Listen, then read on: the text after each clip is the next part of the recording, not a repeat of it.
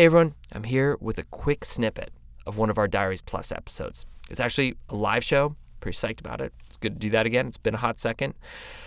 A very special thank you to everyone who's already become a member of Diaries Plus. You are powering this show, and it's made an immediate difference. Thank you. For those of you who aren't, we are offering gift memberships for the holidays. So, if there is someone in your life who loves this show, that stays connected to the outdoors and this community, and it helps them dream big and get out the door, please consider making a gift of a Diaries Plus membership. You support the show, you give a gift, nothing ends up in the landfill. Win win.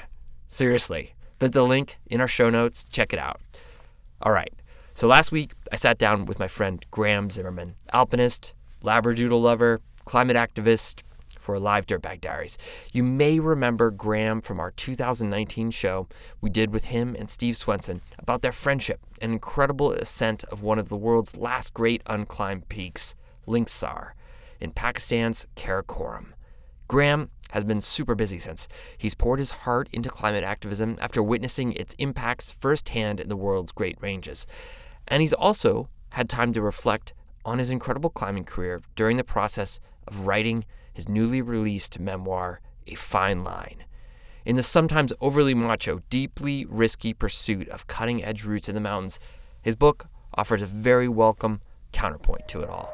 As he puts it, the longer you live, the more climbing you get to do. I sat down for a Q&A in front of a live audience at the Mountaineers here in Seattle to talk about climbing, life, those we've lost, and hope. Listen to our whole show over at the Dirtbag Diaries Plus. I'm Fitz. Let's dive in.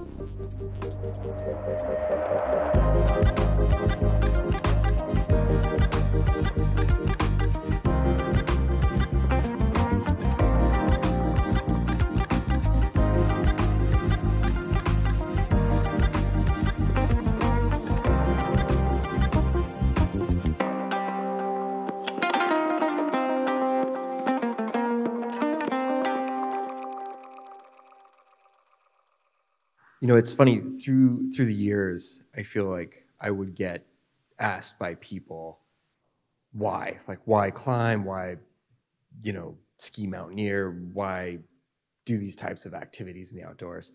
And anytime someone would ask me that question, I'd say, note to self, this person dislikes fun. I probably like I'm kind of like, okay, check. I don't need to hang out with that person. Yeah. really? Like, is it that confusing? Like, um, it's just very joy. I mean, climbing to me is a very joyous thing, um, and it looks very different for me these days than it did 20 years ago. Um, and like, I kind of suck at it now, but I still have a lot of fun.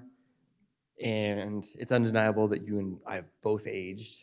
Um, and I guess we probably have both had to ask ourselves that question again of like, why? And I'm curious how you're answering that question these days.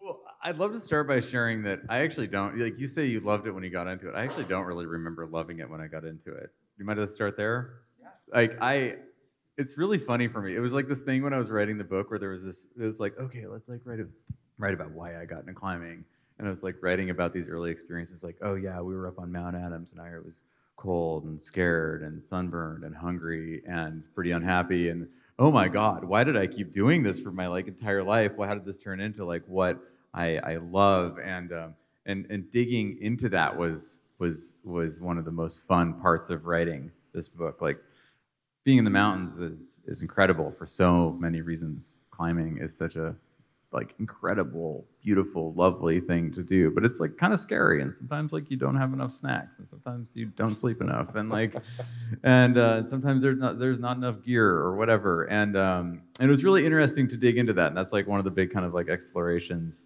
of of the book and i won't dig too far into that but i'll just say that it was this thing that as like growing up as you know pretty comfortable middle-aged white kid in north seattle um I didn't I didn't have anything in my life that challenged me the way that the mountains did. I didn't have anything that gave me as much agency and decision making as the mountains did. I didn't have anything that like literally put my life in my hands like in the same way the mountain climbing did. And and all of those things really challenged me to be better, to do better, to be a better person. And when I think about why I go to the mountains now and why I continue to pursue this, I I love who the mountains have made me, and I love how how they have sculpted me as a person, how they have taught me really hard lessons, how they have shown me what I am capable of, and they've also shown me my limits. They've taught me about partnership. They've taught me about trying hard. They've taught me about like going back to problems over and over again and like figuring them out, whether that's a local boulder or that's you know a giant peak in the Karakoram. And uh, and they've really shown me how to do big, hard things. And we have a lot of big, hard things that we need to deal with in the world around us, and that's turned into a lot of my work these days is like taking or like working working on taking some of those things on and i oftentimes go back to the mountains to like remind myself that that is something that like we can totally do. And the way that we do it is with dialed partnership strategic thinking and a lot of preparation and looking for the right opportunities to actually get the work done. And it's like kind of the same thing. It's like that's the same in the climate conversation in the social justice conversation and what it takes to get up, you know, a big steep hill in the mountains. It's like the, the kind of individual like building blocks are the same, and it's just such a constant reminder of like how how we do that. And I go go out there and I learn about myself, and I come back and I apply those lessons, and I just keep keep that cycle moving forward. Thank you, Graham. That's been awesome. You're welcome, Fitz. Yeah. Yeah.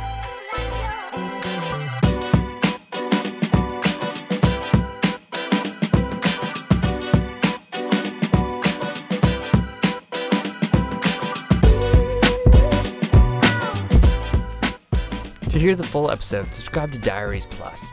With a subscription, you'll gain access to other exclusive episodes, ad free content, and more Type 2 fun. Plus, you get to support the future of the show. There's a link in the show notes, or you can head to dirtbagdiaries.com backslash plus to subscribe. As always, thanks for listening.